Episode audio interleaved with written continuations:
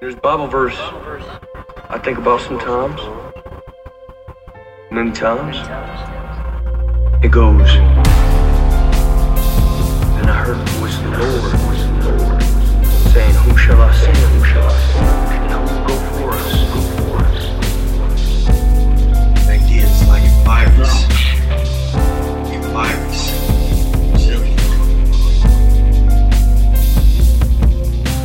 I said, here am I, send me.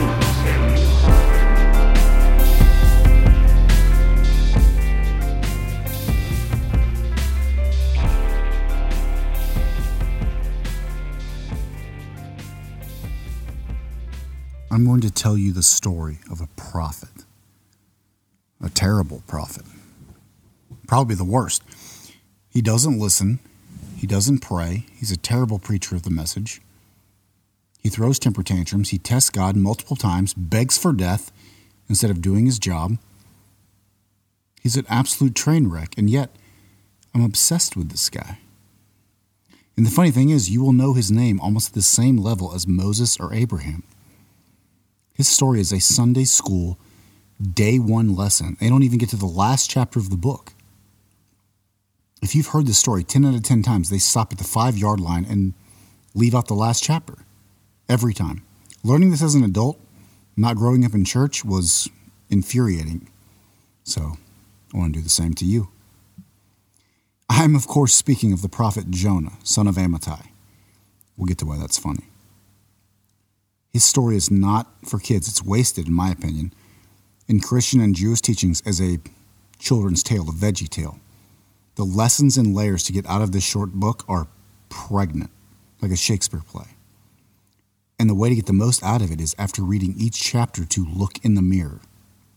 I say that because you're going to want to judge this guy again and again. In the same way, if you've read the Hebrew Scriptures, you wanted to judge the Israelites in the desert, questioning Yahweh over and over and over. My method of this podcast is to stand on the shoulders of giants. I have a podcast of some sort in my ears most of the day, whether it's Martyr Made, Hardcore History, The Bible Project, Naked Bible, Bema Podcast, Part of the Problem for my libertarian jargon, or depending on who Rogan has on, I'll dabble with that. I'll reference a number of these as I go to make sure you know where I'm getting my info, but the theme of this new vision of Jonah came from a Bible nerd, and he wouldn't mind me saying that, named Tim Mackey. This lesson came to me from his preachings at a church called Door of Hope in Portland, Oregon. He had a podcast called Exploring My Strange Bible that I got this from, and it was riveting.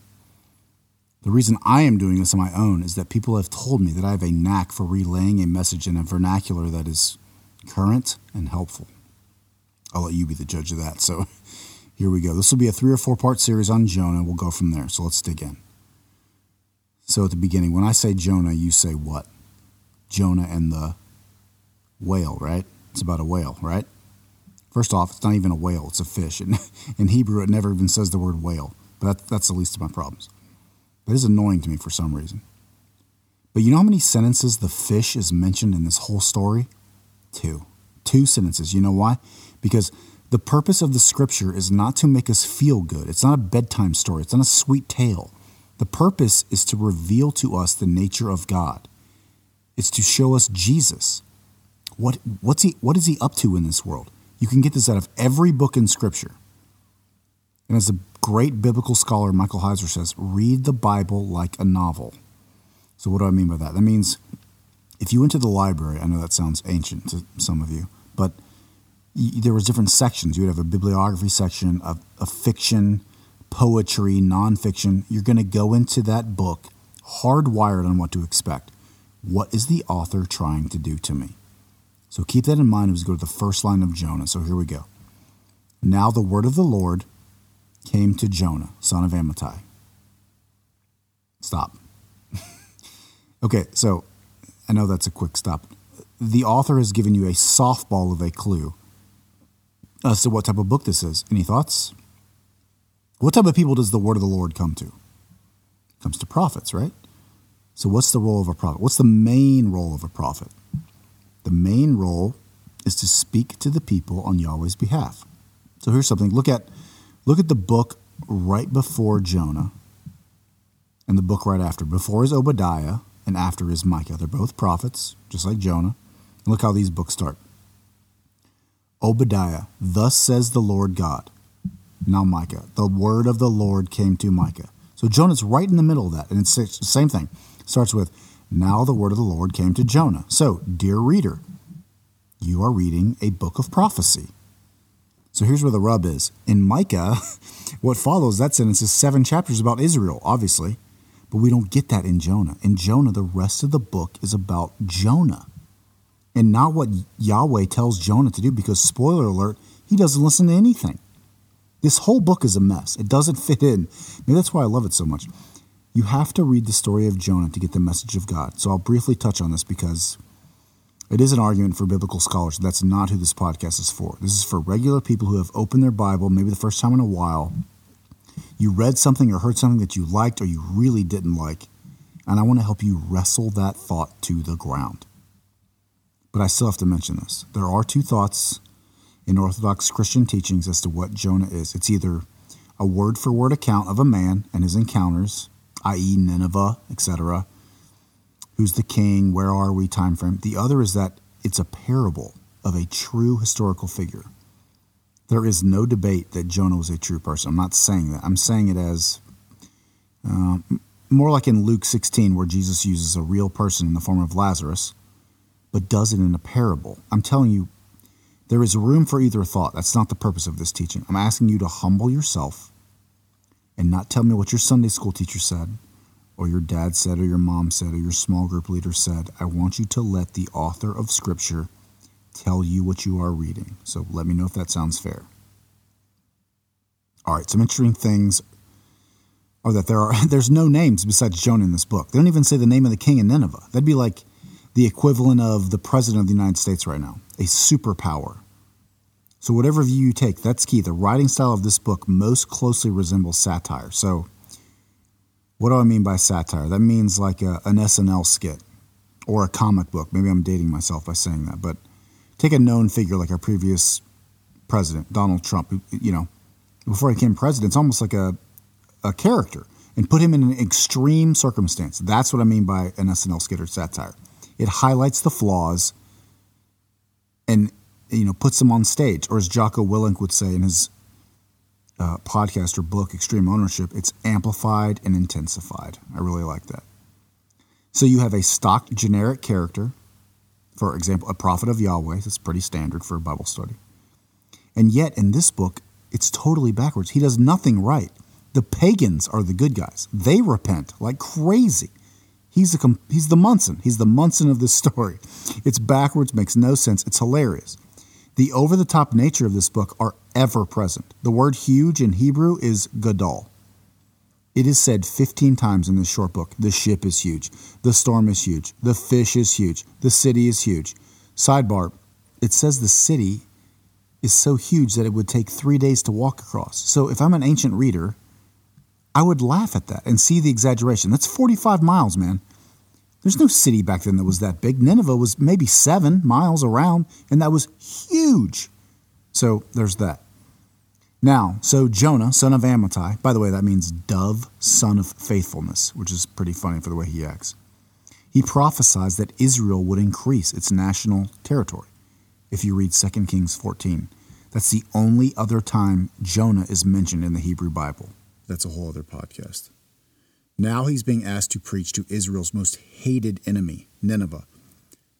This is the capital of the most brutal of ancient rulers, the Assyrians. And to Jonah's credit, this is kind of an annoying task. The Assyrians are most famous for skinning people alive that they conquer. That's not me talking in the Bible. Like, go listen to Dan Carlin's Hardcore History. These people are brutal. So, hey, Jonah, go and tell them about the abounding, steadfast love of Yahweh.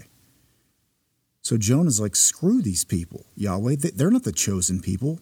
This is a very human feeling. Remember, dove, son of faithfulness. So the best part of this story is that Jonah is just like, I'm not doing that. He literally runs away from God in the opposite direction. He gets on a ship and he gets he heads towards the ancient world's equivalent of Timbuktu, as far as humanly possible away as being asked from the destination of Nineveh. He boards a ship and heads for Tarshish. This is the edge of the known world. This is hilarious. He's like a child, yet he's the prophet. He knows you can't run from the Lord, so why? What's the point of this being included in the Scriptures? Is he scared? No. I think he's resentful. I think you'll see that he knew this would work, and it makes him furious. Dove, son of unfaithfulness. Total hypocrisy.